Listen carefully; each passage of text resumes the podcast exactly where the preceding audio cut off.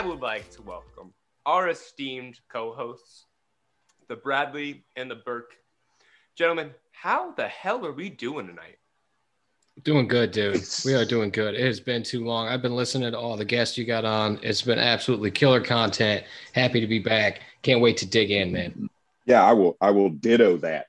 I will ditto that. I'm super excited. I got a little worried because uh, I got to my folks' house today for a little bit of vacation and found out that they gave up their internet, and I was freaking the fuck out, thinking I wasn't going to be able to get on and pod with y'all tonight, trying to figure out some stuff, but we got it worked through. I'm drinking a Three Floyds beer. I'm only about 25, 30 minutes away from Berkey here, so I'm hoping to get together with him in the next couple days. So pretty excited. Yeah, were you doing the Fresh Prince over there? Sometimes parents just don't understand. yeah, that was that was a roll drum roll, man. Where's my drum like roll? It. Uh, just for the, the those that since you guys can't watch this, Bradley is literally standing up and dancing as he's talking in his parents' garage. So if you can just resonate that picture, that's what's coming out of Bradley's mouth the entire night. Uh, I am drinking bourbon, and you guys are drinking beer, which is ass backwards for us usually. So let's segue straight into our question of the show, gentlemen. I want you to tell me what is the most memorable job you had as a young adult growing up. I think I've told a story about somewhere where I used to work every time we've got together. I just told a story about working in a sandwich shop five minutes ago. But my most memorable as a kid was my first, and I was I picked strawberries in a field at Mandigo Farms. God rest El Mandigo. It was awesome.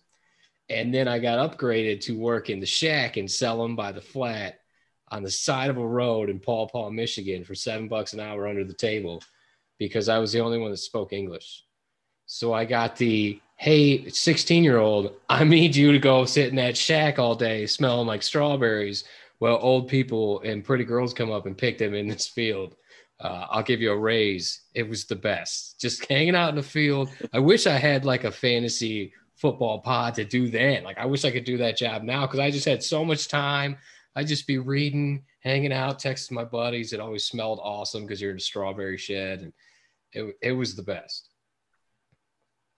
Oh man. So so my two first jobs sucked. I mean, I worked at a at a restaurant cleaning dishes, and I worked at a gas station uh, as a as a front desk clerk. So I, so I'm gonna go with like the the uh, what do you want to call it? Like the euchre card, uh, the wild card. I'm gonna go with my first real job as an adult uh, on a submarine under the fucking water because it's just badass to think about, right? Uh, I kind of miss it, uh, but I got to, you know, float several hundred feet under, well, not float, I guess I was under the water seven, several hundred feet, uh, getting to just hang out with 134 other cool fucking dudes uh, and have the time of my life, see the world, uh, get to drink and, and enjoy myself and not really have a care in the world about it uh, and also got to do some cool shit for for the country we live in. So it was it was pretty cool opportunity. Uh, but that I'm gonna I'm gonna go with that that wild card. Thank Bradley, God I got to go second, dude. Yeah, no kidding. Bradley, is, as as much as I want to razz you for what you just said there, I, I, I can't because being a veteran is a pretty really cool fucking thing, and we do appreciate your service for our country no matter how thick-headed you may be at times. See, I snuck it in there. At times, I'm, at I times? snuck it in there. Always. uh, I, I, was being nice, but I'm glad you opened the door. So, ladies and gentlemen, what we have in store for you today is we went and we found ourselves a mock draft, which is way harder than it seems to be. We were looking for a three-round mock draft. Luckily, WalterFootball.com has a six-round mock draft that was updated on the March 7th. Now, this was the only mock draft we could find that took into account the trade that the Panthers did to get Sam Darnold. So they're no longer getting a quarterback.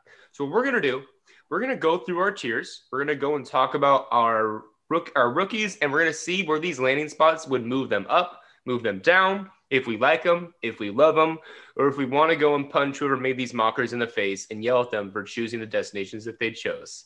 So to start us off, Let's start with quarterbacks. What do you gentlemen think? Start quarterbacks? Let's do it. Do All it. right. All right. So Trevor Lawrence to the Jacksonville Jaguars. Initial reactions. Is anyone surprised? I'm shocked. Uh, I definitely would have gone with a cornerback or perhaps a punter. I believe there was a punter selected in front of Russell Wilson, and so I would just continue the the trend here, and I would definitely go with a non-skilled position. Yeah, is Sebastian Janikowski in this draft? Well, He's a first round kicker, right? according to Berkey, he's at that age where he can go and recycle himself back into college like Tom Brady and come back and declare again. Uh, So, Yeah.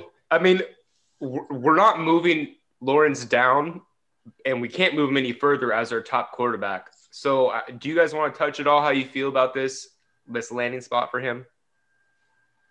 No, it's fantastic. I don't know that we need to. Yeah. Yeah, Yeah, it's fantastic. right He's on, got right? weapons. Everybody's bought into him. He's Yeah. the first overall pick. He's got the the best chance to be successful in the NFL. Absolutely.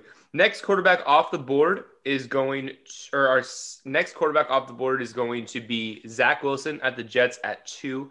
He is currently our quarterback four. So, gentlemen, are we moving Zach Wilson up from four with this news? Are we comfortable having him at four? I, I'm still comfortable with it. Um, you know, I, I personally have him a little bit higher, uh, but I think four is a good spot for him. Uh, you know, one, he's going into a, a unique situation where, uh, you know, they don't have a lot of talent around him at all. A rookie head coach, uh, and I, mean, you you saw him in college. You saw what he could do this year, but you saw some some negatives too that you wonder how it's going to translate. So, so I'm I'm pretty comfortable with him sticking around at four uh, with this landing spot that we all kind of assumed and and have heard over the course of the the last few weeks. So I personally am coming around on on Mr. Wilson. Okay. And it's scaring myself because the upside's not there. And then I'm trying to figure out where the other people are going. You know what the biggest thing was? That Darnold went to Carolina. And it I was just like, dude, I'm gonna get Fields or Lance or someone in Carolina as my third quarterback, right? I'm gonna go Lawrence, I'm gonna go Fields for the upside. I think he'll go hopefully in the top three. And then I'm gonna go with whoever goes to Carolina as my third. And I thought that would be Trey Lance. And so in this mock, I think I'm going to bump him up to three. Just, Okay. I mean, I've come around on him little by little. It's like the I was such a big Mac Jones fan, and now that everybody's caught up, I can't get him where I thought I was going to get him in rookie drafts. I can't get him with the 112. I can't get him with the second. And so now it's the moment of truth. It's like when you're on the clock at the seven pick and you need a quarterback, and Zach Wilson is sitting right there.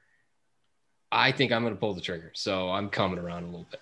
I I think running with these landing spots, given like you said, he's he's gonna start week one. And like that inherently has fantasy value, whether you think he's gonna be a successful NFL quarterback or not.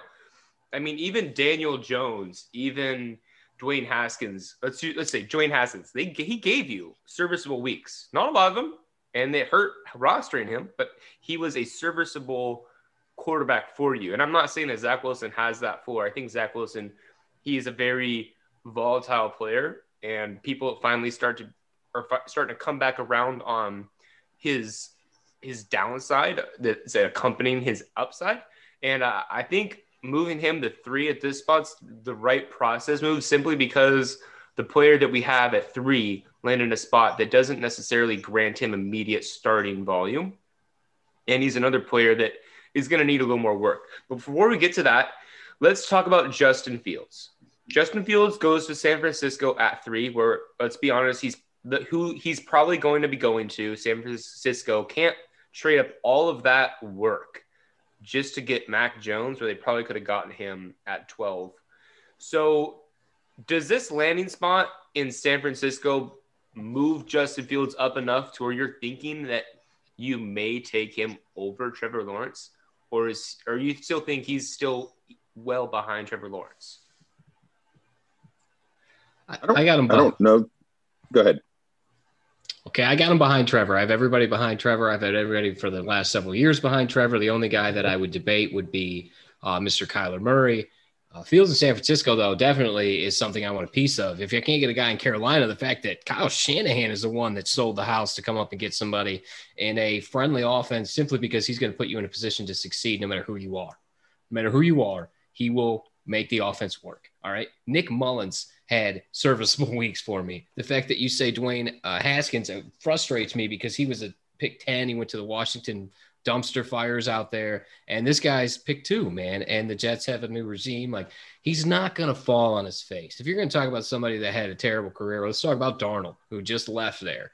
Uh, and that's another reason why he's interesting is because you he's going to start week one. They don't have another guy. Jimmy Garoppolo, there is a universe where Jimmy Garoppolo will lead San Francisco to the Super Bowl again. And then what do you do with Fields? So no one is touching Trevor Lawrence, in my opinion. Uh, it's really not a conversation. But when you talk about upside with the speed and athleticism and that cannon he has for an arm and the coach, yes, it is very enticing. Robert. Yeah, I mean, there's no way he's yeah, there's no way he's leapfrogging Trevor Lawrence, but for me, this solidifies him at the number the number two position because he's going to an offense that's already solid. He's going to a team with an excellent head coach. Um, so I, I love the landing spot for him, even if it's a situation where, like Berkey said, maybe they roll with Jimmy G because he took them to a Super Bowl. He took them to an excellent season. And then he had some injury concerns last year. So maybe they let Justin Fields sit, play Jimmy Garoppolo this year, eat up some of that contract, and then make the move to Justin Fields next year that just makes him more appealing to me because he had the opportunity to learn a little bit before he steps onto the field. You don't, you might not have to deal with as many bumps and bruises with him. So, uh, for I love the landing spot for Justin Fields to be able to learn or even potentially take the starting job in in camp even. That's very well said. And moving on to our quarterback number three. Denver moves up to the number nine spot to select Trey Lance out of North Dakota State University. So this is where I think things get kind of fun because you we've got Lance ahead of Wilson right now, but it, it seems like moving Lance behind Wilson would make the most sense here, simply because more likely than not, Lance is probably going to sit a little bit behind Lock until you know week six to 10, that golden window for quarterbacks to kind of step in. So, do, do you think that Lance's upside is big enough that he warrants drafting in front of Wilson, excuse me, in front of Zach Wilson to, and then losing, you know, six to 10 weeks of uh, fantasy football production? Do you think that Lance's upside's worth that? It, it's there. The upside is real. Um, my worry is just Denver's track record with drafting quarterbacks. It has not been good.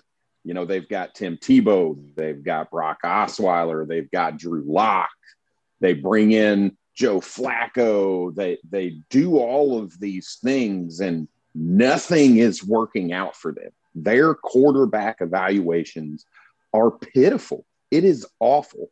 Um, one of my biggest knocks on Trey Lance is his one year of production 2,800 yards. Granted, he had 42 total touchdowns. Um, he did all of those things. It just doesn't scream to me excellence, right? So I want to see him in a situation where they can coach him up. I'm not confident that he's going to get coached up in Denver right now. Um, so that's my big concern with Trey Lance landing in Denver. Yeah, I just want to.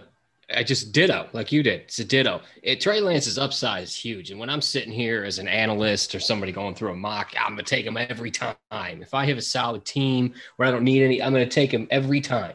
I'm gonna shoot for the moon. I'm gonna try and get. I don't want QB 12 through 20. I want one through 10. I want one through five. And if I have a shot at getting that, even if it's a year here and a year there and the rest are kind of in between, um, I'm going to take my shot at it. And I don't think that Fields, I, am sorry, I don't think that Wilson is necessarily going to do that out there in the Jets. But we're talking about Denver.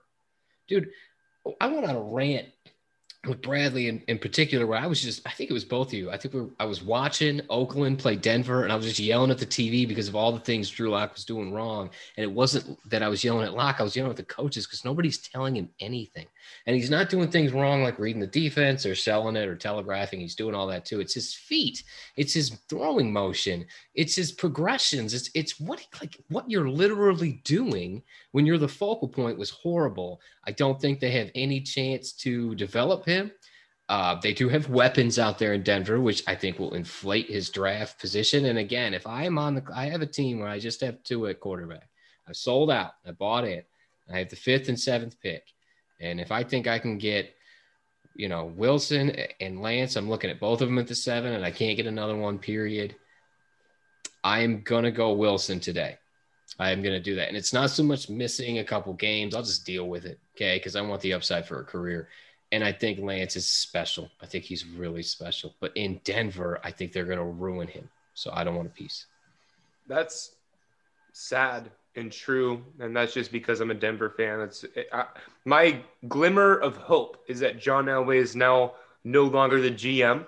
He elevated himself beyond that, so his drunk ass is no longer going to be ruining that franchise. So that is what I'm holding on to as my hope, my beacon of light as a Denver Broncos fan.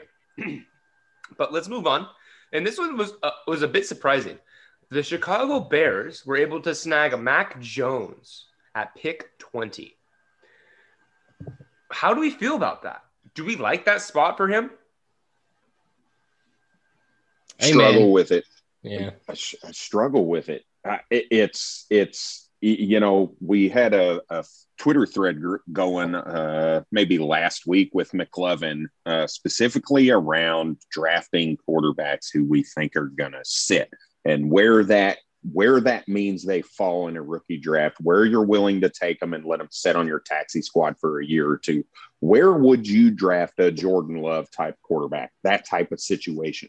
Now, I think there is a much higher likelihood uh, that Mac Jones starts for the Bears in some capacity this season than Jordan Love and and his situation last year with Aaron Rodgers at Green Bay. But it's similar, right? They just they just paid Andy Dalton on a free agent contract. They've come out now. Granted, you got to kind of take things that teams say with a grain of salt. They've already come out and said he is our starting quarterback this year, right? So, if you make that assumption, what are you willing to give the fourth or fifth best quarterback in this draft?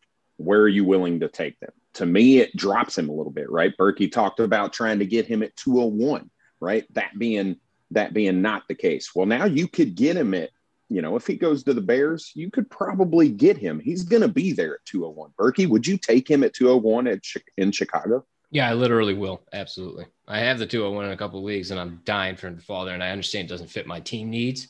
Um, Andy Dalton is a very good bridge quarterback. He is very solid. The weapons, they are not great. The coaching staff sucks. We're talking about a quarterback in it with first round draft capital with 4,500 yards, a huge completion percentage, a brilliant mind on a team that he can take. So it's not ideal. I struggle with it too. I think Nagy's out. I think he's fired. We're going to get a new regime. We'll see what they think about him. They have to commit to him too. I'm a believer in Mac Jones, man. And so I, am trying to read at the same time as speaking. It turns out it's not my strong suit. All right. so, Bradley, I'm, I'm just saying it's like the Bears suck, right? But where do you want him to go? I don't think he falls past 19. I think he's going to go to Washington if he goes there. Maybe New England trades up to 15 to get him. And any of these positions, I don't love any of these teams. If I have to pick one, it's Washington. I like the coach better. I like the weapons better. Um, but the Bears is it could be worse, man. It could be worse. Absolutely. So, to round out our rankings, if these are real life uh, drafting spots, it'd be number one, Trevor Lawrence to the Jacksonville Jaguars. Number two, Justin Fields to San Francisco. Number three, Trevor Lawrence. Trev, oh my God, Zach Wilson to the Jets. Number four, Trey Lance to Denver. And number five, Mac Jones to the Bears. Moving along to our running backs section. Surprisingly, no running backs go in the first round. uh, there's been a bit of buzz about the likelihood or the possibility that Travis Etienne or Najee, Najee Harris find their way into the first 32 picks. Instead, what happens is the second pick of the second round, the New York Jets select Najee Harris. Bradley, initial reactions if that's his landing spot. I, I love it. He's gonna get a bell cow work. He's gonna get the opportunity to catch the ball. He's gonna get the opportunity to run the ball. Um, so that opportunity is going to be there. The concern is going to be the scoring. Is the touchdown upside going to be there for Najee Harris this year and in future years? It kind of depends on what your trust is in the coaching staff and the rookie quarterback that they drafted at 102 in Zach Wilson. So if you believe that those two things can come together and they can formulate a pretty solid offense, then absolutely that upside is going to be there for Najee Harris. But I worry long term that that organization will continue to kind of churn and, and do what they do, similar to what the Browns have done, other than this year for the past 20 years, you know, and they're just going to destroy what talent does come in. So I do have a little bit of concern there around longevity, but from an opportunity standpoint, you can't beat that landing spot because there's uh, what are they going to do? Put La'Mical Perine in there instead of him? Absolutely not. Right? It's it's not happened. Tevin, what was it? Te- didn't they sign Tevin Coleman? right? Do we think Tevin Coleman's taken work from from Najee Harris? Absolutely fucking not, right? So the opportunities there to get that James Robinson type workload that we saw last year, that 80% opportunity share, 80% plus. So I love the landing spot for Najee. Uh, I can't stand it because I know the next two landing spots for the next two people, so he'd fall to three for me. Man, those Jets out there, dude, they have one offensive lineman who's worth a damn. Okay, they're to have a rookie quarterback. He could be the best friend. He could be a double-edged sword. They got a new staff. They want to be def- defensive minded. The thing you're betting on here is this Najee Harris being a physical monster in you know receiving game as well as rushing between the tackles and outside. They're going to try and bring a outside zone scheme. So they're going to try and do. They're going to try and pull the guards. It takes a lot to teach these young men or your vets how to run this scheme. It's going to take a year or two. I personally don't think they draft a running back. Uh, them and Jacksonville, I think, are just going to ride it out and see what's up next season so that they can get a guy that's ready to come in with an offensive line that's ready to produce for them. But to your point, the opportunity, there is no one in his way. Will they use Perine? Yes. Will they use Ty Johnson? Yes. Will they use Coleman? Yes. Will it matter? No, because this man's going to score the touchdowns. He's going to get plenty of work. And you talk about that James Robinson S thing, he won't get the same percentages, the 94, 99 percentages uh, but it will be overwhelming. And yeah, I believe in the guy. I think he's going to produce. So I, I, I, don't love it, but I, uh, you know, was he third now? Yeah, well, we'll we'll we'll decide in a second. But I'm glad you brought up the outside zones, the outside zone scheme, because you, you need to be a fast player to be successful in that scheme. And, and by all accounts, Najee Harris isn't elite fast, right? He's a four five five fast. He's a four five eight fast. He's not a Travis Etienne 441 fast. So that's my biggest concern. But I do think that Najee Harris has the talent to kind of uh, rise above that current predicament in that situation. That's not something that's going to necessarily knock him down past maybe one for me. Uh, not something that's going to make me super iffy for the most part. And also, LaFleur had had Henry, and he was willing to adjust the personnel. So it's important, it's hopeful that Robert Saleh was able to suction enough information out of the Shanahan god that is currently in the NFL to recognize when he has a good thing and not try to jam a circle peg into a, a square hole. Yeah, now we get to see if Mike LaFleur is who we think he is, right? Because there have been so many coaches that get hired out of this. I mean, his brother, Matt, out there in Green Bay, I think he's dookie because he had Shanahan and then he had McVay and then he gets out there and he does nothing but win. So now we get to see is Mike the real deal. So if they adjust, hell man, Najee can have a hell of a season. Next up is going to be the very next pick. Travis Etienne finds his home down in Miami. Is this enough, Berkey, to elevate Travis Etienne to the number one overall spot for him? Yeah, I have him at one, and I love having him at one, and, and I don't know why I change it. Miami, dude, swap these spots, and then we'd have a conversation about one and two. Miami wants to give every touch to one guy, Myles Gasman, uh, the gas can. I call him Ahmed. Apparently, it's Ahmed uh, Salvon out there. I mean, these guys are no names that absolutely produce in a very real way. I love him in Miami. I love it. I think he's going to just take off. You got those RPOs out of Tua who likes to dump it out. You got the swing passes. You got his ability to break a play open. And you have all of the touches. Yeah, he's a surefire one for me in Miami.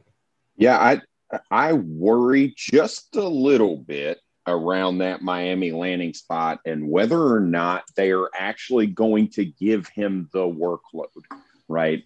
New York, Najee Harris is getting the workload are we confident that Miami doesn't see value in providing Myles Gaskin some work because he produced when on the field.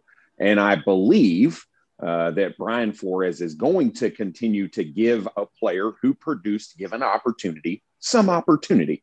Now, I don't think he's going to keep Travis Etienne on the bench by any shape of the imagination, but I could see that breakdown being more 60 40 than 80 20 Najee Harris and, and the rest of the New York Jets. So I, I, I worry just a little bit about that, but I, I mean, for me, I've got him at two. So it, I mean, I'm not moving him, uh, but that's that's where I'm at. There is there is a, a, slight amount of concern with that. So I'm gonna have to disagree with you there, Bradley. I, I think if you're willing to spend a second round draft capital into a running back, then there's no way in hell you're going to cede touches to your seventh round drafted wide receiver or running back in Gaskins or undrafted running back in Ahmed just because they produced last season. I think I, I see what you're saying. I think the worries it, it, it's it's a fun conversation, but I think in actuality, I just don't think it's something that we're ever going to see manifest itself on the field. Uh, for me, I think this would be enough to bump up Travis Etienne into the running back one threshold for me. Yeah, now we did see Jonathan Taylor lose his touches to some guy named Wilkins. And we did see Dobbins lose touches to Gus Edwards. I, so he's not completely wrong, but when I see the Kyle Shanahan system, a Mike LaFleur system, they rotate a whole bunch of people in. Nobody's getting more than 70% of the work. It's not going to happen. And when I see Miami last year, somebody's going to get 90% today, whoever's healthy. See, I don't know that that's the case because if you go and look, the most that anybody got last year was in the upper 60s, low 70s. So, so that 60 of snaps, 40, 70, not of running split. back work, of snaps, not of right of snaps. Look at yeah, the running back what, work. Who gets the ball yeah. when they're on the field, yeah. and it's one dude. Yep. He's so, definitely the hands down the most dynamic back on that team immediately. Yeah. Right. I'm not saying that. I just wonder how that breakdown is going to look a little bit. So, so let's move along so we can kind of break down this top tier for us. Javonte Williams finds his himself as a San Diego Charger, running alongside Austin Ekeler in a brand new coaching scheme with a brand new revamped offense and coaching personnel. I, is this not the perfect landing spot for Javonte Williams? Is this not like what we dream of? Bradley, you must be insanely hyped about this. I fucking hate it. I hate it. I want him. What are you doing? I, so here's how much I believe in Javonte, and, and, this is my problem. I believe so much in Javonte Williams. I need him and want him to go to a place like the New York Jets, where there's unquestioned. It is. It's not even a question. This guy's getting every fucking snap possible until he needs a drink of water or to take a piss. And then he comes back on the field. That is not happening in LA. Austin Ekeler is dynamic. He is going to be the pass catcher. That's going to severely limit in PPR leagues Javonte Williams' upside. That worries me. I love the skill set. He can be a pass catcher but he's not going to get that role in LA. And I, I hate it. I absolutely hate it because he has the all around skill set to be the best running back in this class. And this landing spot worries me for that. So do I move him? No, I'm not going to because he still has the rushing upside, the touchdown upside, the red zone chances, uh, and he's going to be that that primary running back.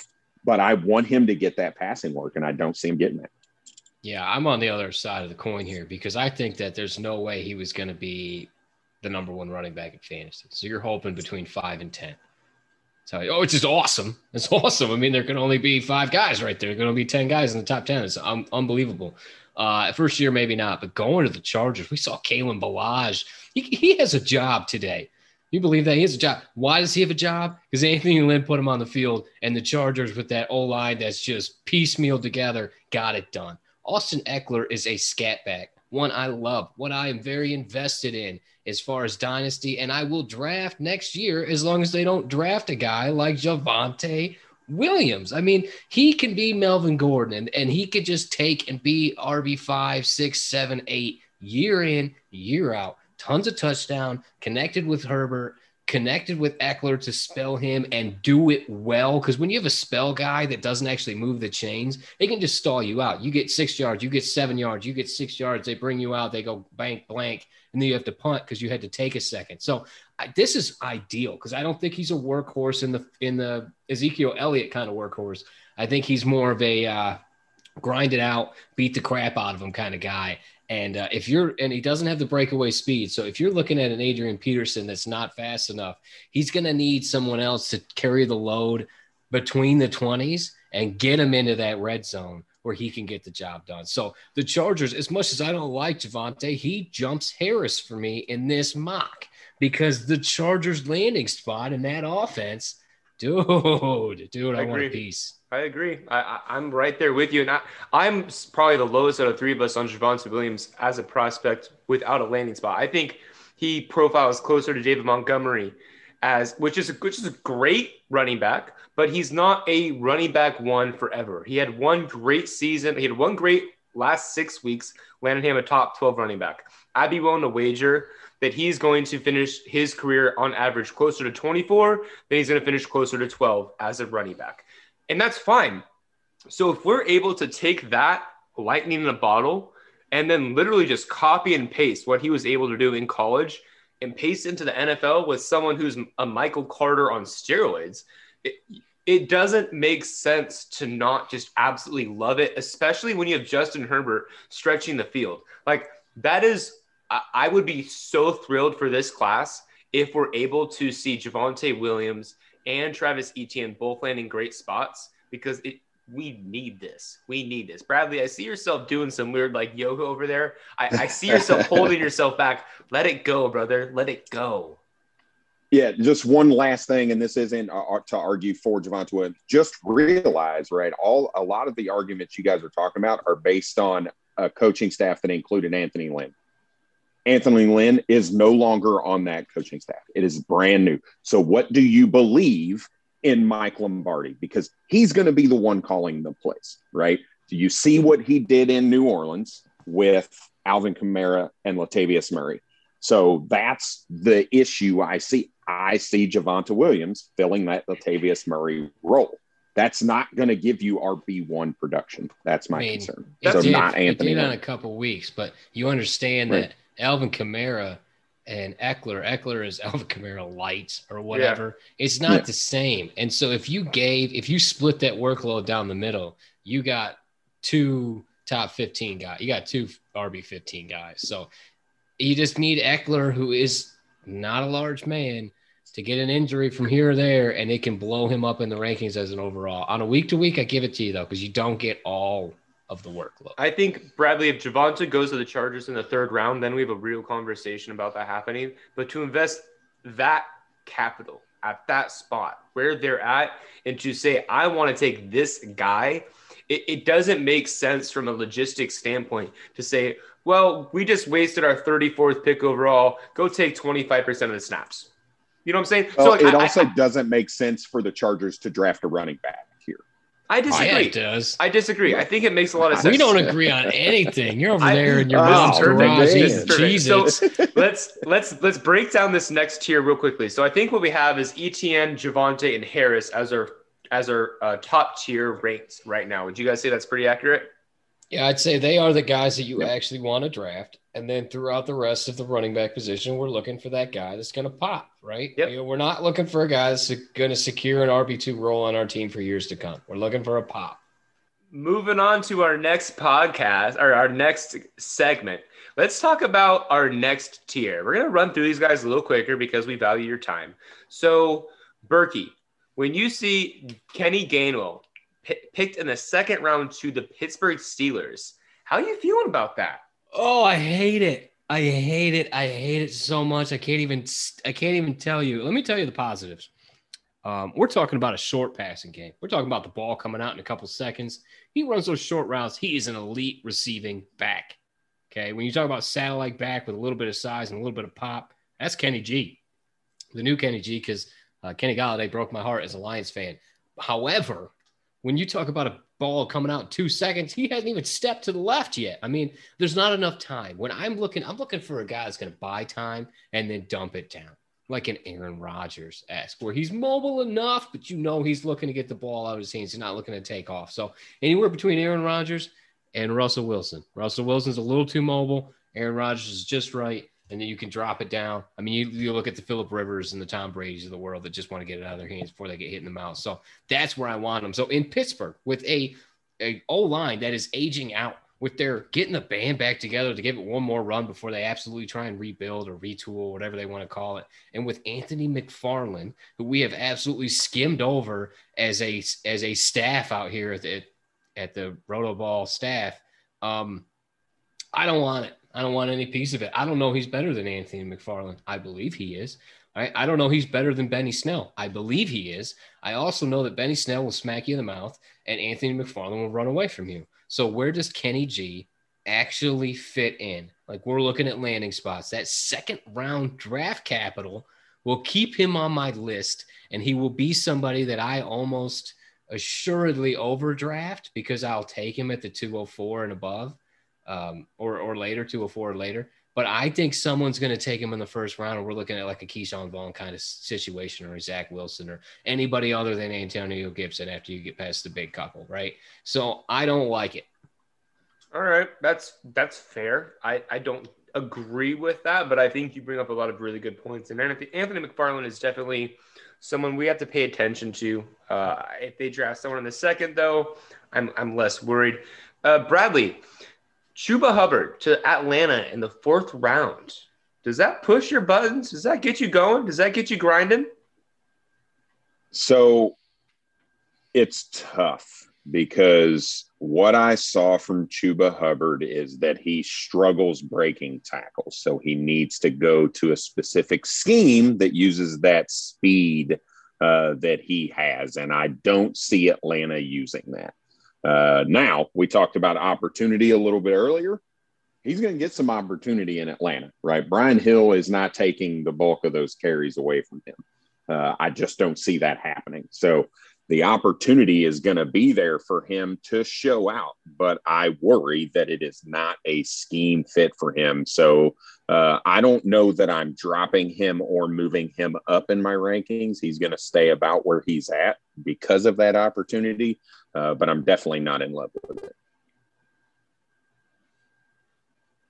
I'll just tell you, man, as far as a Chuba fan, he's my RB4 and he's going to stay there. And this is exactly what I'm begging for.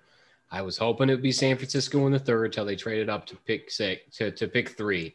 And so now that's out of the box. Um, that's gone away. However, Chuba in Atlanta with Arthur Smith and Matt Ryan with Julio and Ridley and Gage, keeping them honest. Hayden Hurst does stretch the seam, even though I don't think he's a good receiving option. He's fast. He does push that linebacker into a weird spot. With Chuba with enough receiving chops, that game breaking ability, the agility behind the line of scrimmage, does he go down easy?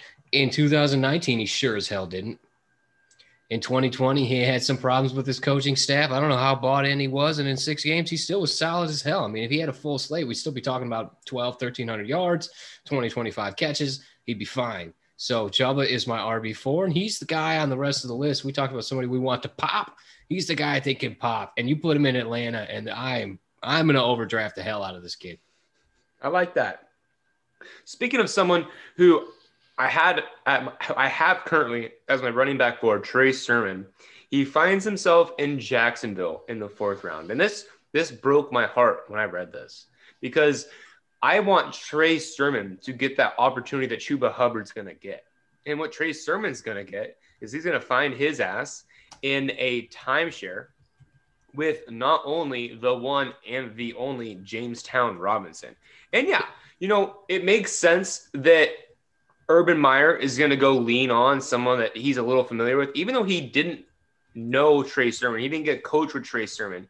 But I, I think in the fourth round, it's not a strong enough draft capital where you can say, well, it's clearly that he's going to overtake James Robinson. And so this big burly running back that has a profile to be a workhorse back all of a sudden is now simply a 1B to James Robinson or vice versa. I, with Trevor Lawrence, there may be something there, but I think it's at that position, you have to drop him down from four to some of these other guys just simply because he's not going to have that opportunity to see, you know, that 16 to 23 touches that we really want to see when we're looking for running backs. Uh, Bradley, when we went through this, we went through this three times, three, and every single time, just to make sure that Jermar Jefferson was not drafted. So through six rounds, Jermar Jefferson was undrafted. Why? Why was he not drafted? I don't know that I have a good answer for that. Uh, I mean, he does have some speed issues. He did have a, a few injuries in college, but when you go and you watch what he did on tape, it was pretty solid. So it, it doesn't it doesn't really make sense to me. He blew up on the scene as a freshman. He had a some injuries his sophomore year. He came back his junior year, had a decent junior year. When you watch the tape, he's a solid back. He gives you a little bit of everything. He's got good bounce. He's got good power, quickness. Um, I don't understand how an NFL team would not take him in in day three right? And with all of these other players that are coming off the board. If and I know you just got done talking about Trey Sermon. If Trey Sermon is getting drafted in the third round, Jermar Jefferson deserves to be drafted in the third round. I, I mean, it that to me they're they're pretty damn close. Uh, I prefer Jermar Jefferson over Trey Sermon, uh, but it, it it shocked me just as much as you that we didn't see Jermar Jefferson on the list of, of draftees. Berkey, if Jermar Jefferson found a draft home in this mock draft, who would you replace him with? Yeah, so we got um Sermon went in the fourth, right? I actually like Sermon more than Jermar Jefferson. I mean, he's got limited athleticism, but yada yada yada. He played Oklahoma State. Um, he's got size to fill the role. And somebody that got taken, I got to assume basically off their size to fill some sort of a Garrett Blount role 2.0 is Rhamondre Stevenson in the third went to Tampa Bay. If you put Jermar Jefferson on, first of all, I don't want anybody in Tampa Bay. Like I didn't want anybody in New England. I mean, you got Fournette, you got Ronald Jones, you got Ke'Shawn Vaughn. I don't want any of them. So um, Rhamondre Stevenson going there would just be ideal because then maybe somebody will be hyped on the Tom Brady offense and they'll totally fall asleep on, on the true talent in Jermar Jefferson. But if I could put him somewhere, just plug him into this draft in the third round to the Super Bowl champs, uh, that's exactly where you want him to go because that backfield is begging for somebody to just take it. Just take it be the best at everything. And Jermar is so good. He's not great in my book. I don't think he's somebody that that should be drafted. I mean, you're talking late third or whatever. I'm going to take shots on wide receiver and try and get that wide receiver two or three because they score more points. I get that running back two and three are more coveted. I just need points. So, uh, but if he goes to Tampa and he has an opportunity to win the actual full workload, right? To actually get the rushes inside the red zone. You can have the 20s, Ronald Jones, to get the rushes inside the red zone and to be able to catch because we know playoff Lenny really can't catch that well. Um, I like that if I, if I just had to plug him in somewhere. That's a that's, that's, disgusting. It is disgusting, and it makes me just so goddamn sad for Jermar Jefferson because I was so so hyped on him, and then he came out and he was light at two of six, and he ran a little slower than I wanted him to, and he's okay, he's fine, but I, I, there's a there's not a lot of spots. Yeah, there's there's not a lot of spots that like he's going to thrive in right now, unfortunately. But there is there is a spot where I think Michael Carter can thrive in. And I think this mock draft nailed it. They put Michael Carter to Buffalo in the third round. Bradley, when you see Michael Carter joining Zack Moss and Devin Singletary, are, are you enjoying that? Are you hating that? Do you think that he's good enough to elevate himself above the two of them, or do you see him as Devin Singletary 2.0? No, I, th- I think he's going to elevate himself above the two of them. Right. The whole reason they're drafting him, you know, in this mock is because you know, Buffalo drafts Devin Singletary, he flops. They draft Zack Moss, he flops, and they say, oh, we really need a secondary red zone option other than Josh Allen because if we don't, they're just going to continue to scheme defenses around stopping Josh Allen. And as dynamic as that offense was last year and the ability to score points, having a running back that can do a little bit of everything like Mike Carter can, uh, I, I, think helps that offense tremendously. Uh, and there's no question in my mind that he would come in on day one of camp and the, the coaches would look and say, all right, Singletary, you're, you're running back to Zack Moss, you're, you're RB3, you may not even be on the team anymore. Right. Like I, it, it's not even a question to me at that point. So. Yeah, I'm not ready to give up on those Buffalo running backs. Um, Zack Moss, I'm in take lock here because I thought he was born for the NFL, and he, it looked like it was too much for him. It just did. And Devin Singletary, I didn't think he belonged at all. I was like, screw this kid. He tries so hard, and effort counts, especially on tape. You can tell that he is working hard to improve his game. Uh, so I don't love him in Buffalo. I actually love him in a in a landing spot that I think we're going to talk about next here. But to your point, he fits in as a scat back. He's going to get the receiving work if there ever is any. And they throw the ball a bazillion times. The chances of Diggs getting 166 targets again is probably going down, right? So they're going to have to dump it off. John Brown leaves town. We love Gabriel Davis. They bring in Emmanuel Sanders, but there's going to have to be that underneath outlet kind of guy. And as much as Josh Allen loves to run the ball, he didn't really in college. That's why it shocked me when he all of a sudden is scoring seven, nine touchdowns on the ground. Uh, his ability to rush it in. But when you're in between the 20s, Michael Carter could absolutely get those dump offs, could get that kind of scat back work. And because we don't believe in either one of the workhorses in front of him, like if it is too much for Zack Moss and Devin Singletary just straight up doesn't cut it, a little undersized, a little slow, Carter could just take it in an elite offense. And that what gets me is because I have a different landing spot. I have a player I like more, but that third round draft capital, like he's gonna play. He is not a gunner. He is gonna play. So, so it seems like with our n- new landing spots for our team in this tier, we would go Chuba Hubbard, Trey Sermon, Kenny Gainwell, Michael Carter, and Jermar Jefferson. Do you guys think that's a pretty fair breakdown, or would you guys move Carter up above anybody? No, I think that's I think that's fair. I think him and Kenny yep. G are similar, except Kenny taken in the second. All right, so is a better offense. So yeah, I, I like that. So let's let's go. We have another tier of guys. Let's go and choose which guy we we liked the best landing spot wise, and then also Berkey. I'm curious to see where you want Carter to go if Buffalo wasn't the one. So why don't you start us off? Who who who are you taking out of our next set of guys here, and where did where do you want Carter to end up? Well, now we're dipping in the sixth round. Uh, Javian Hawkins, who's a, I'm a big fan of. Okay, he's right there with Michael Carter for me. Uh, he goes to Green Bay in the sixth. The fact it's the sixth round kills your draft capital. It's fucking sixth round. This guy is a special teams gunner. He is a punt returner. He is trying to make the team. He is not locked in like the third round would be. Uh, but if you, this is why I wanted Carter to work here. You got that Jamaal Williams type role. Dillon ain't taking it. Aaron Jones plays 60% of the snaps and they want to run the ball with him, right? He's dominant, right? They just paid him, right? He's going to get work, right? Okay. So who is going to fill the Jamaal Williams role? It's not Dillon. It's not. Javian Hawkins, pass pro, is is better than expected. He has such limited opportunities that it blows my mind when he just absolutely whiffs. Okay. And on the on the flip side, when he finally gets there, it feels to me like, where the hell you been, kid? But he had Cunningham in the backfield, and you don't even know where the hell the quarterback is. That kid is so squirrely. He gets the ball, he immediately starts juking. There's nobody in the backfield, man. He just immediately starts doing his shoulder thing. He doesn't know what's going on. Uh, so his from what I see on film, my own personal thing, and I'm sure I'll be very contrarian, his pass protection is all right for 190 to 195 pound running back. His game breaking ability is undeniable. His highlight reel rivals anyone, period.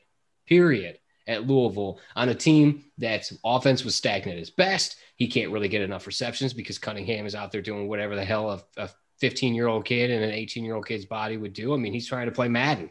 And so Hawkins in Green Bay with a real opportunity, you know the offense is going to score touchdowns. You know he can earn a role. Aaron Aaron Jones is a problem. Dillon is a problem, but I don't think it hurts Hawkins for his particular skill set. And this is why I wanted to flip him and Carter because you put Michael Carter in here and you guys would be all about it, right? Because we know he can catch the ball. Javian Hawkins is a discounted Michael Carter for me. So I love this spot. Bradley, which spot you taking? Yeah, so uh, nobody's going to like Khalil Herbert in New York, right? With Saquon there. So I, am going to go with Demetric Felton in Kansas City. Uh, you know, Sammy Watkins is out of town. Uh, they're looking for a guy who can fill multiple roles. You know, a lot of people are hoping that Mecole Hardman kind of kind of transforms into what people thought he was going to be. You know, a little bit of relief now that that uh, uh um, damn it, uh, not who's the running back that Damien Williams just year? left. I'm Thank literally you. typing kept, it for you, my man. I kept wanting to say Darrel Williams, and I knew I was wrong. So Damien Williams is now out of town. They need somebody to help spell Clyde, maybe take some passing work. And, and Demetric Felton is kind of this hybrid kind of player, right? He can play multiple positions.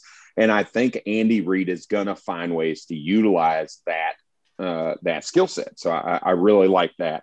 Uh, as far as Michael Carter's concerned, you know, Berkey, you kind of mentioned his pass catching prowess and, and where we're at with that. I would love to see him in New England. I think that's a good spot for him to kind of take over that James White type of role, right? Something James like White that. Returned to yep. New England. So they re-signed. He's still 29 years old, right? He's Cam not Newton a young. Is the quarterback in um, New England okay, what's that got to do with anything? There are dump downs with Cam Newton. James White so, and his role are gone. You want him in so, Tampa Bay. So who was the quarterback in uh, Carolina? Are you going to try and compare anyone to Christian McCaffrey? No, no, no, no, And the no, fact that you can you can oh, pitch it to Christian McCaffrey from two question. inches away. Uh, who was the Who quarterback there? I think it was Kyle Allen. Two years ago. Two years ago. I think it was Kyle Allen. So I'm going to go. With. You think it was? It wasn't Cam Newton two years ago. No, I'm when no, he was his RB sure one season.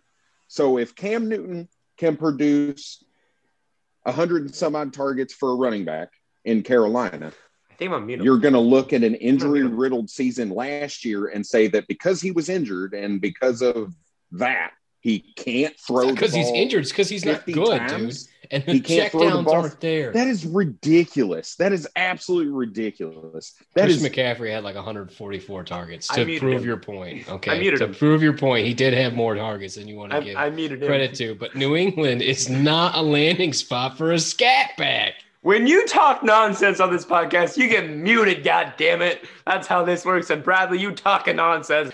Okay, we're gonna get back on track. We're reeling this shit back in. You heard? I want to talk about Kylin Hill to Denver.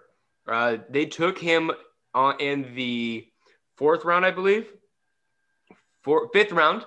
And Denver's that role behind Melvin Gordon's wide freaking open. And Kylin Hill's main bread and butter in Mississippi State was being a pass catching back. He was the one and the only like main guy. And he was able to really, really get it going and really able to I, I liked I liked what he was able to do. And I think that he's gonna be a really good substitute after Melvin Gordon. And I think he's gonna be a really good change of pace back. He's someone that I really enjoy at that position there. You guys are doing all sorts of weird shit on the camera. So, what do you want to say? Oh, we're just messing with you. I'm sorry. Uh, to your point, though, Denver, what Britt, we missed you. You with all your superstar guests, with all your superstar guests, with all your renewed followers, with your badass graphics, the video you're dropping, you've leveled up like Mario eating a mushroom.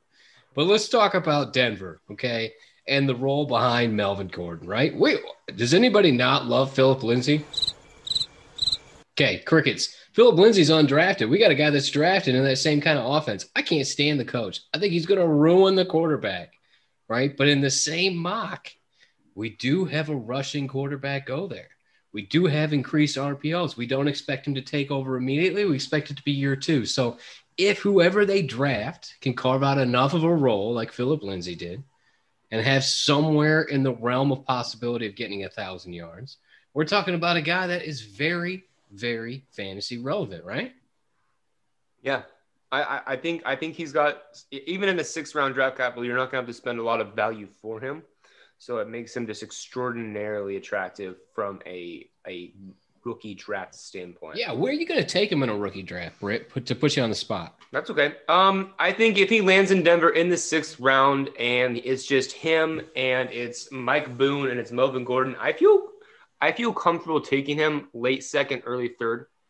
Uh, I, I don't think I go before 210 though. I, I'd I'd I'd want him to fall in like that 301 to 303 range. I'd be really comfortable. I'd be excited. I'd be excited about that for him. Just because I I don't know I don't know what who else is going to offer that potential upside because Melvin Gordon hasn't always been the um, most glowing statue of health. And so Kylin Hill does have weight at 210 to potentially come in and kind of help relieve that and be a bell cow for a couple games.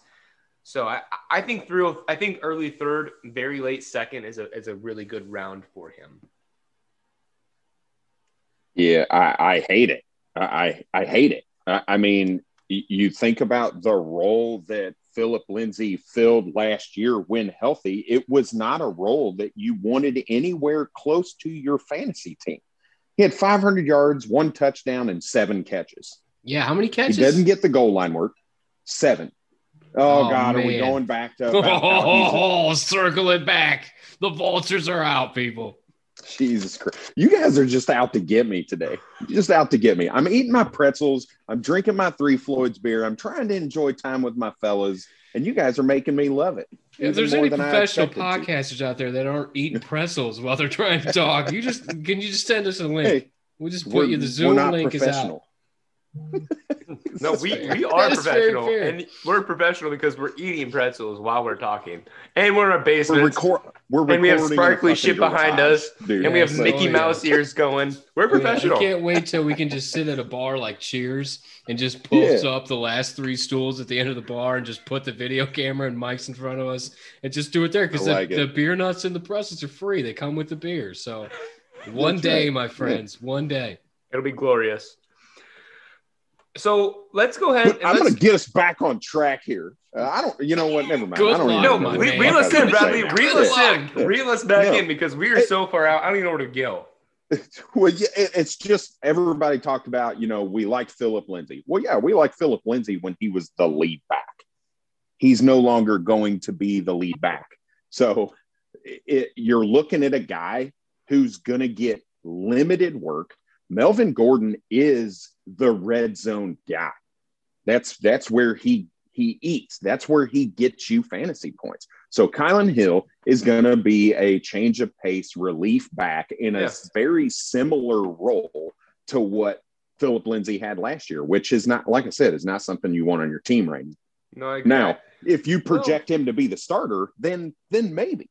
But well, I don't the, know that I project him to take that starting role because I no. believe Melvin Gordon is there next year now as well. Yeah, I think they have Melvin Gordon through 2022, but I just after like, you know, after the early second round, you're just looking for guys that have value.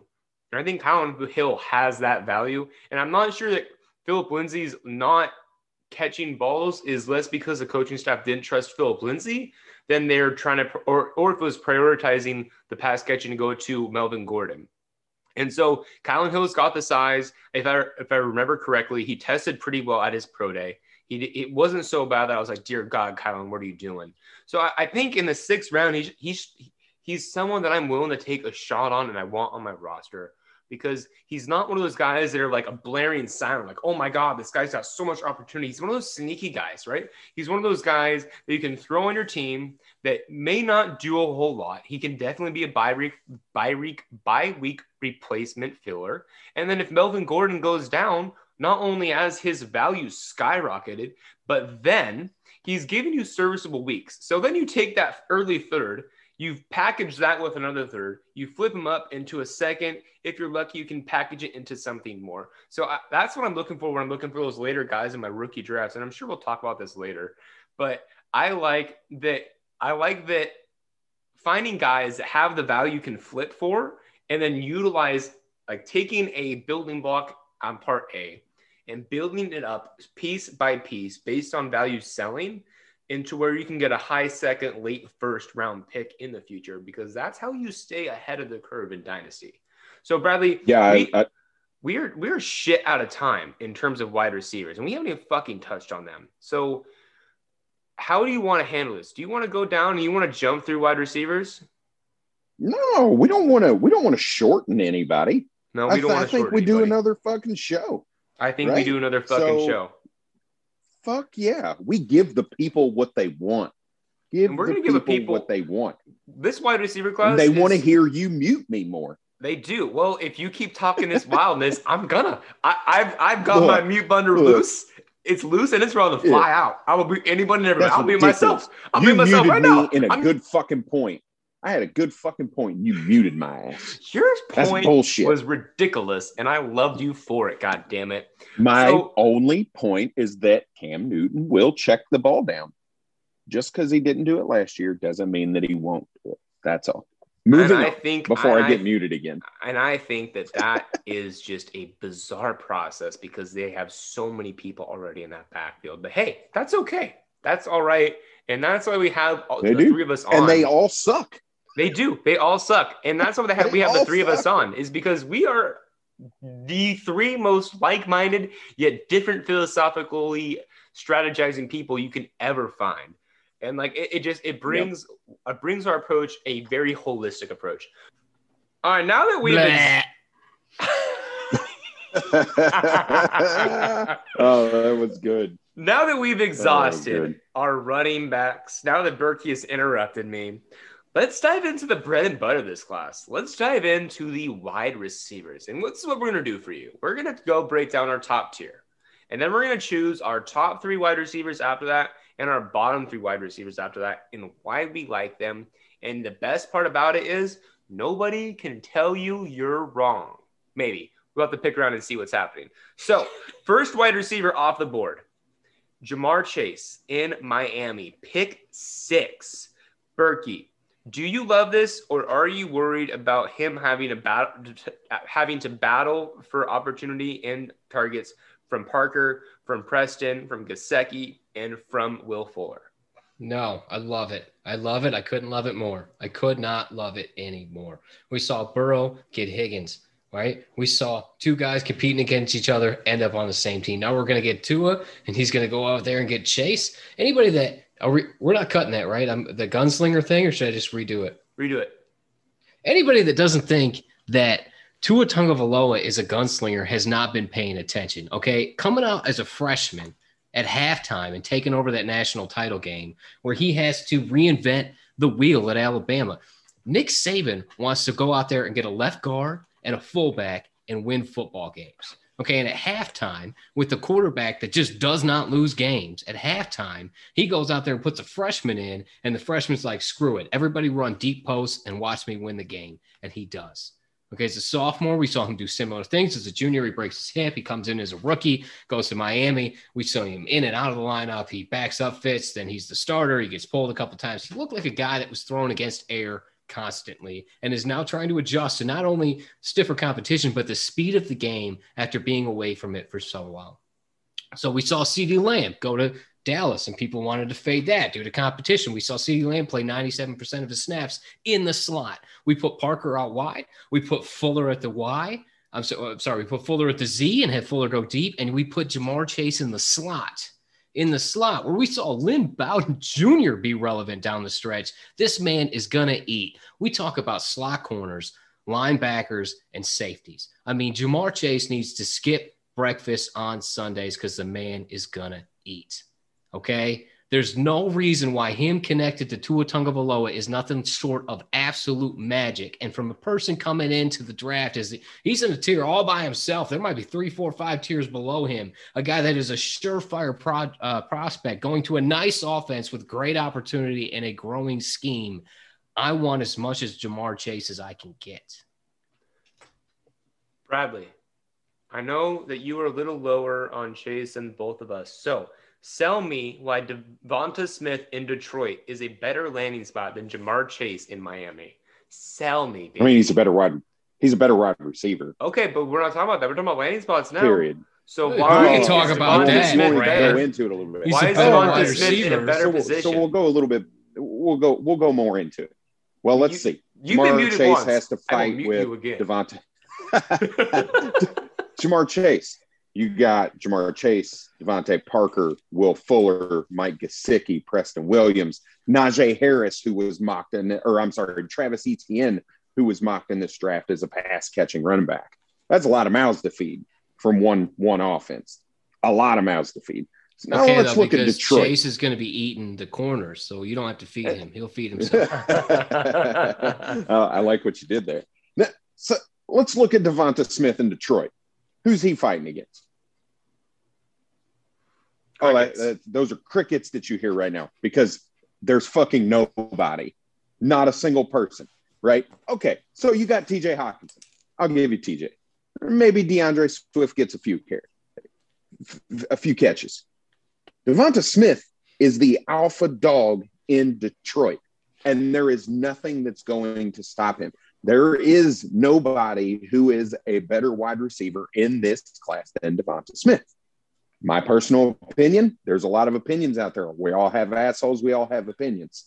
But but the point is there is nobody challenging him for the for those for those receptions. And that's the kind of person that I want to see in Detroit with Jared Goff, who's just going to hyper target somebody. It's it is inevitable that it's going to happen. And Devonta Smith is always open. And it's a really easy pass 20 yards down the field to a guy who's wide open. Do I don't care if you're Jared Goff or Mitch Trubisky. It doesn't matter. Does so- it though? Okay, so you trust Jared Goff to sustain Devonta Smith? You're okay he with sustained Robert Woods and Cooper Kupp? No. Uh, for multiple years. uh, what's his fucking name? Uh, McVay. McVeigh sustained Robert Woods and Cooper. oh, Kupp. that's rude. Jared Goff still threw the passes, made the reads, and ran. Jared out. Goff was And who's, getting who's the offensive coordinator in Detroit now? Jared Goff was getting the information in his ear. All he had to do was watch it unfold because Sean McVay's a fucking fortune teller. Let me look. All I'm Brad saying is Jared Goff- insane that think 160 pound wide receiver is the best wide receiver in the class. He's never going to get he's open. Abs- Let me. He he's he's- he's reeling it out. Let me help him out. Who was the offensive coordinator in it Detroit? Who made Justin Herbert an absolute superstar? Who made Ekeler a star? Who made Keenan Allen so heavily targeted he was worth like five first through week five? Okay, that is Anthony Lynn. Who likes to get the ball to that guy on the deep crossing route? Jared Goff. Who's going to run those routes? Devonta Smith. Who's in his way? Perriman, Cephus, Tyrell Williams? no. Okay, so he is going to get put in a position because there's still wide receivers out there that they want to act like are actually on our team. I say our team. So th- those that don't know, the, the new members, I am a uh, founding father of the Detroit Lions. They don't know it yet, but I bought a jersey, I put my name on the back, I show up to the games, I'm part of the team. Okay, they won't let me in the huddle yet, but they'll catch up. But for for those out there, they're going to put other wide receivers on the field that act like they're on the team, right? Which means you could put Smith wherever the hell you want him. So you move him to the X, you move him to the Z, you put him in the slot, you put him in motion, you give him those bubble screens, all that crap he got at high in, in college. And nobody's better at running a shitty college type offense than Jared Goff. So as much as I want to disagree with the man, his points are fairly valid. Yeah. And I, I think that's one of the best spots for Devonta Smith because you want him in a position to be an alpha. And in Detroit, he can be an alpha. Which leads us to our third wide receiver in the first tier, which is Rashod Bateman, finding his home all the way down in NOLA. And Bergie, we talked about this, and you put it so well. Finding his way next to Michael Thomas, sucking some coverage finding his way getting the ball from Mr. 30, 30 for 30 himself, Jameis Famous Winston. He is undersized, sure. From what we were anticipating, but it doesn't take away what he did on the field as a college player with college NFL teammates. So Rashod Bateman in New Orleans with Alvin Kamara, with Jameis Winston, with Michael Thomas. He is the esteemed number two. They have been looking for this person in their system ever since they drafted Tre'Quan Smith. Rashod Bateman's not only going to be able to slip right in and alleviate some of Michael Tom um, the issues of Michael Thomas, but he's going to give them another very solid number two option in that offense. And in due time, he will usurp Michael Thomas and take that number one role. This is a Julio Calvin Ridley position. You can make all the faces you want, but this is a Julio Calvin Ridley position in which Rashod Bateman is going to get walked along and do his strut, get a little dancing, join, you know, the drum lines and all the great things that New Orleans offers. And then he's going to take that role when Michael Thomas maxes out his contract or decides he's done with the game. And to me, while he may not be, I may have to drop him down from my two to my three, he is still someone that belongs in that first tier because, damn it, he is going to eat. Objections? Your Honor, I rest my case. so let's jump. Let's jump to the next, or the rest are tiers. Bradley, are you prepared to go first with the three players you like? Yeah, for sure. All right, drop them. Who do you like them and why? So, so I'm going to start with. You want me to do all three, or just start with one and we'll rotate? Let's all do right, all so, three. All right, cool. So I'm going to go with the first one as a Shi Smith, my go-to guy. If you've listened to any of our rotor ball uh, uh, pods, I find a way to talk about this guy because not enough people are doing it. Uh, he had an excellent pro day, uh, showed the speed, the explosiveness, the quickness that you're looking for out of a slot wide receiver. He dominated at the Senior Bowl. Uh, and he was the alpha receiver. And when you look at the stat sheets, it's not going to look like he set the world on fire because he played at the University of South Carolina, but he showed that growth that you want to see. He was mocked to the New England Patriots in the third round. The third round. That's pretty solid draft capital for a slot wide receiver. And I am super excited for the opportunity that he's going to have with the fact that N'Keal Harry's not the answer. Uh, Damiere Byrd's not the answer. Uh, you know, their running back situation is a shit show. Cam Newton's going to have to throw the ball to somebody, and Shi Smith is going to be open running out of the slot position. So I love Shi Smith out of the slot for the New England Patriots in the third round. My second receiver, I'm actually going back to New England, as weird as it is, and I'm going to go with another guy he actually was second in the league or second in college in yardage. And that's going to be Elijah Moore, the wide receiver out of Mississippi. So when I talk about Elijah Moore, 1,200 yards, he had 1,200 yards in eight games. This guy was the Ole Miss Rebels offense. There was nothing else there. Do you know who the quarterback was? Because I couldn't tell you the name right? The guy's just able to get it done. He's always open. He's that Deebo Samuel type player, just a little bit smaller frame. He's not that 210, 212 that Deebo is. He's playing around that 180 frame, 185. But his speed, his quickness, his yards after the catch, he can do all of those things also. So when you look at him and his potential in a short passing offense, I really like it. So Elijah Moore is my second one. My third one, is a guy that in our mock, I took him in the third round and I expected him to be undrafted. And in this mock, again, guy that's taken in the third round, and that's going to be Marquez Stevenson, wide receiver out of Houston. He's going mocked to the New York Jets. The New York Jets do not have a burner. They have Denzel Mims, a true alpha framed wide receiver. They have Jamison Crowder, a slot wide receiver, very solid slot wide receiver. And then they add Marquez Stevenson, who is that burner speed guy, that guy that can stretch the field a little bit, stretch it out for Jamison Crowder. take that the safety off the top for Denzel Mims to have single coverage. I really like that portion of the offense to kind of be framed up uh, for Marquez Stevenson. So I really like that spot because there's no one else to challenge him for those deep balls. Uh, and for somebody that in rotor ball you can get for 500 bucks, that's a hell of a landing spot and some hella draft capital. So those are my three: Shi Smith, Elijah Moore, and Marquez Stevenson. That's a good three. Those are three that I definitely looked into and three that I, I, I enjoy quite a bit, especially landing spot wise. I'm gonna make my three real quick and easy here. I'm gonna go Terrace Marshall Jr. out of Baltimore. I'm gonna go Tylan Wallace out of Washington, and then I'm gonna go and I'm gonna go Nico Collins and the New York Giants. All right. Now let me break down why I like Terrace Marshall with Baltimore. Initially, you're gonna see that and you're gonna say, "Dear God, no, stop it! I don't want it." But let me read you something. You know what? Do you know who's been Hollywood Brown has been missing? He's been missing a true one.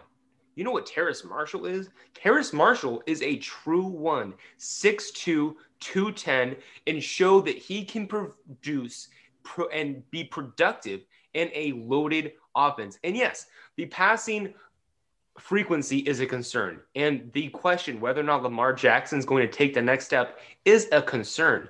However, I believe that Terrace Marshall is a good enough wide receiver and big enough that they're going to lean on him in in situations where they need a pass catching back to or a pass catcher to help extend the drive that he is going to have that purpose and that value on that offense with the upside of being someone that you know, think of Dez Bryant back in his heyday. I think Terrace Marshall can do that for the Baltimore Ravens, given the opportunity and given that Lamar Jackson is making that next step. Why do I like why do I like Tylan Wallace in Washington? Well, aside from the fact they don't have a quarterback that's worth a damn right now, and that's bound to change no matter what. He's going to be slotted in next outside next to uh, Terry McLaurin. And you know who's in the slot? And the slot's I forgot his name right now. Why did I forget his name? Um, Sterling Shepard. Curtis Samuel. No, Curtis Samuel. Curtis Samuel's in the slot. So you got Antonio Gibson running out back. You got Logan Thomas in the tight end slot. You got Curtis Samuel doing whatever the hell he likes to do, going out ape shit, just absolutely drawing crazy coverage. Terry McLaurin's dropping bombs, and Tylan Wallace is just going to sit there and be such a solid contributor for that football team. This position, this spot makes so much sense because he is similar to Terry McLaurin, but not exactly the same. And I love this because it just makes this is what the Washington football team needs to elevate their offense is a Tylan Wallace type player. And Tylan Wallace being put in that position. It may limit his upside, sure. But I think that gives him such a solid floor and such a solid place that it makes me excited and it makes me ready to see what he's able to do, which leads me to Nico Collins. Now, Kenny Golladay, similar type prototype to Nico Collins, is in the Giants. But other than Kenny Golladay and Sterling Shepard, they have um what is his name? He is um I'm my brain's broken right now. Darius Slayton. Darius Slayton. Thank you. Darius Slayton. You know who's going to step in for that role? Nico Collins is. I think Nico Collins is a better wide receiver day one than Darius Slayton will be ever in the NFL. And that may be wrong, but mark my words on that and haunt me on my Twitter DMs if that's the case. That's what I think. Nico Collins, Kenny Golladay run on the sides, Ter- Sterling Shepard in the middle, Danny Dimes dropping dimes. Hopefully, he can elevate himself and not trip running 80 yards. No offense, I don't think I could do it either. I like the upside Nico Collins offers, and I like the opportunity available in that offense. It just makes sense to me. Those are my three guys that I love and I am absolutely going to be pounding in my rookie drafts given the day. Yeah, that's phrasing. So you are welcome because wow. it is it is late. It is late. Wow. And damn it, I'm going to be pounding the table for them in my rookie drafts. Berkey, what three are you looking at? All right, so Nico Collins off the board, right? Shi Smith off the board, Stevenson off the board, Tylan Wallace off the board, Elijah Moore, right? Am I missing anybody? That's the guys, right? I like all of them. Uh, Terrace Marshall. Also. All of them were on my name. All, all, of them were on my list. Terrace Marshall off the board. Whatever. Get rid of him. Stevenson in the third. The the rotor ball format is in it's just infuriating. And I had him, and I had Tutu Atwell, who goes in the second to Cleveland. And this is why it was draft capital. I'm just looking at $500 guys that I think will actually make a team and play a little bit, something. Just give me something, right? Because they had all these rules. You got to fill the whole lineup. You can only have one quarterback. I tried to cheat, and they wouldn't let me cheat. So these are the guys that I threw in there, and I'm cool with. So let me talk about the guys that are left, right?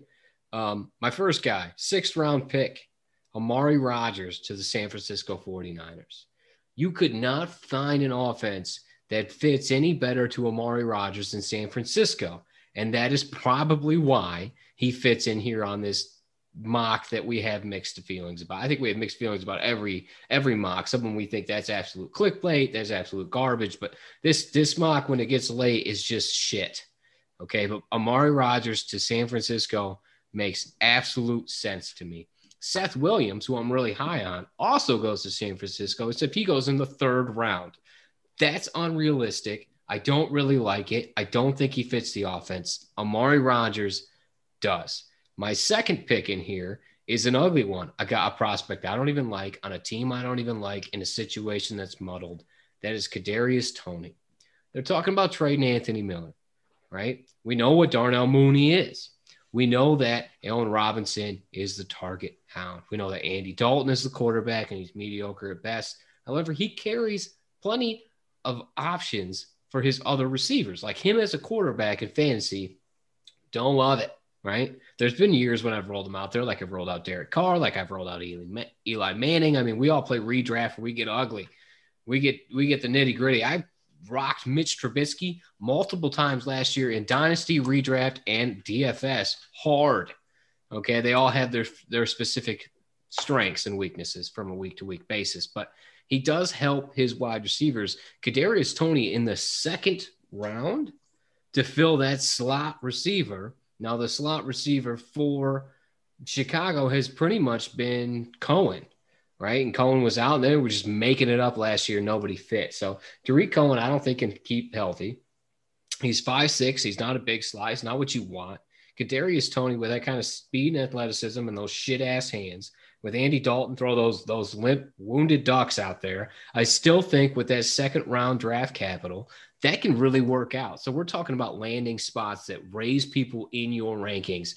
Toney now hits the list of somebody that I would actually draft, as does Amari Rogers. Whereas pre mock or pre NFL draft, which will happen, like I'm not going to take him.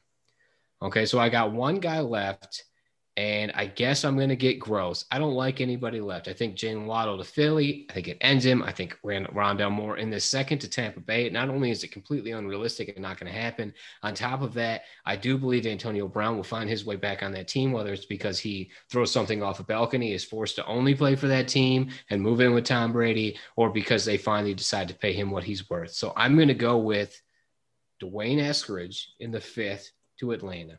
I think Atlanta – even if they take a quarterback, I think Matt Ryan's going to keep him at bay, kind of like Aaron Rodgers kept Jordan Love at bay. It's going to be different. Aaron Rodgers is better than Matt Ryan. Whoever they draft in Atlanta will be better than Jordan Love. However, Matt Ryan is a Hall of Fame quarterback in my book. Youngest to 30, 40, 50,000 yards. He will be the youngest to 60,000 yards. The only guy that's hot on his tail that will continue to break those records is Matthew Stafford. And both of those guys, I don't think will be usurped by some – come in rookie in a team that is trying to win actual games. If Atlanta could just make one stop on fourth down, they would have been like seven and one. Instead, they were one and seven or whatever. Okay, they just absolutely went the other way. We, everybody saw the game against Dallas where you can't even get a fucking onside. Somebody just jump at the ball. At least you'll knock it backwards and they'll have to get another five yards. What are you doing? Well, they have a coach now right? The owner believes in Matt Ryan. And I think Matt Ryan carries three wide receivers. We had Sanu. Last year we had Russell Gage. And this year I think we'll have D'Wayne Eskridge. Okay, so you got Ridley and Julio. Maybe Julio's out and there's an extra spot. Maybe Julio keeps it together. Ridley is a stone cold stud on the rise, man. 26, 27, 28 years old in the next three years. Go get him. And somebody that can just feed off that, much like Russell Gage did is D'Wayne Eskridge. Now, Russell Gage had the faith of the coaching staff. It's going to be tough to earn that with with um, Arthur coming to town because it's a new staff. But because of that, it's a it's a level playing field. He's two years younger. He's an old prospect, but he's two years younger. He's crazy fast. He's athletic as hell. And when I watched him at the Senior Bowl, and this is why I'm sold on D'Wayne Eskridge out of Western Michigan University from one of my hometowns, Kalamazoo, Michigan, is he won constantly. He he won the hand fighting. They throw it under his hand on, over his head, and he's too short and can't go get it. And there's no way that's going to be a pick. And he gave himself a shot to win it. And on other routes, he turned the guy absolutely around. Now, I know it's the Senior Bowl. Every single drill is set up to help you succeed, but he did that on a very real, um, you know, platform. And I just continually think of Terry McLaurin. And what made Terry good? Well, he never had a breakout. He was old coming out. So was D'Wayne. Well, Terry played at Ohio State. They don't really use the, the passing options like that, but it is a pro style offense. Well, we got Western Michigan, who doesn't really use him right. However, they do run a full route tree. He is kind of older. What's the thing that can set him apart is that killer speed. Ladies and gentlemen, thank you so much for sticking with us with the Daddy Daddy. Thank you for letting us ride underneath our underneath the fantasy football affair. Appreciate everything you're doing there. All the boys there, we love you guys. Cannot wait to see what you're able to do at the what is it? It's the conference, right? Down in Canton. Fantasy Football Expo. Bradley, Fantasy Football Expo. Bradley, make it work. What do you got to say about it? Yeah, so check it out on Twitter at the FF Expo. It's uh, August the 15th and 16th in Canton, Ohio.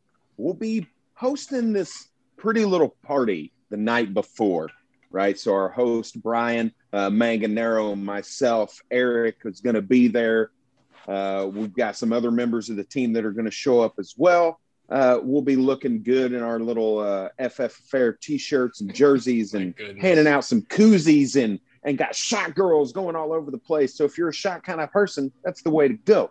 So uh, you know you can check it out again at the FF Expo on Twitter or the Fantasy fa- uh, the the fantasy football expo expo.com uh, website. Also, if you guys, there's a rumor out there. Since you guys are listening to this, you deserve to know the rumor. I heard that Berkey is going to be wearing a pink bunny suit, and we're neither going to confirm nor deny unless you're actually there. So you might as well go book your tickets now just to see Berkey and his ass in a pink little suit because quite honestly, what better use of your money is there than to see Berkey prance around as a new Eastern Yeah, and what better use of my time is there to show up at a main fantasy football expo and to be up there with some elite analysts to share my insight and try and grow our brand than to dress up in a giant bunny suit. I mean, I'm going to be very recognizable. Uh, I will take pictures. They are five dollars. I will sign them though. Bring your Polaroids so you can shake it out. You know, uh, but yeah, it's going to be a hell of a time. I cannot wait to connect with my own staff members, but I can't wait to connect with you, with the listeners, with the fans. Um, tell me I'm an idiot. Tell me I'm brilliant. Find a middle ground. I can't wait to talk out takes live and in person. It's going to be fun. Okay. It's going to be like, it's going to be like when you were a kid and you were, you were in second grade and they gave you 10 bucks to go to the, the school store. I don't know how old you guys are, and you're walking around with your with your your tassels and your the little things that blow out and and and your uh, pixie sticks and your ships in a bottle that are made out of plastic and you're picking out gifts for your mom and dad like the best days of your childhood is going to happen in Canton, Ohio of all places, August 15th and 16th and I'm glad to be a part of it and can't wait to meet all you guys there. Everybody, thank you so much. You know the spiel by now. Please go leave us a rate and review. And if you do, go ahead and send either the three of us a screenshot of that and your rookie question, and we will answer it on our very next show. Please make it five stars and keep it nice because we're trying to make this thing popular. If you have any suggestions, let us know. You can find me on Twitter at the FF Sandman. If you're looking for any more Devi content, you can go to YouTube Devi Deep Dive. Ber- Ber- where can they find you? Yeah, I just want to highlight you. Don't sleep on Britt Sanders. Go follow him. Check out his YouTube. Like it's it's worth a damn. I'm at Eric Burkholder six on Twitter. Hit me up for anything and everything, man. Bradley, that's your turn. Bradley wants a private oh, invitation. Sorry. so I am at FF Bourbon Dude on Twitter. Gentlemen, ladies, my friends, our dear friends, my listeners, my audience, our audience, our listeners that's it. That's the show. Peace. Later.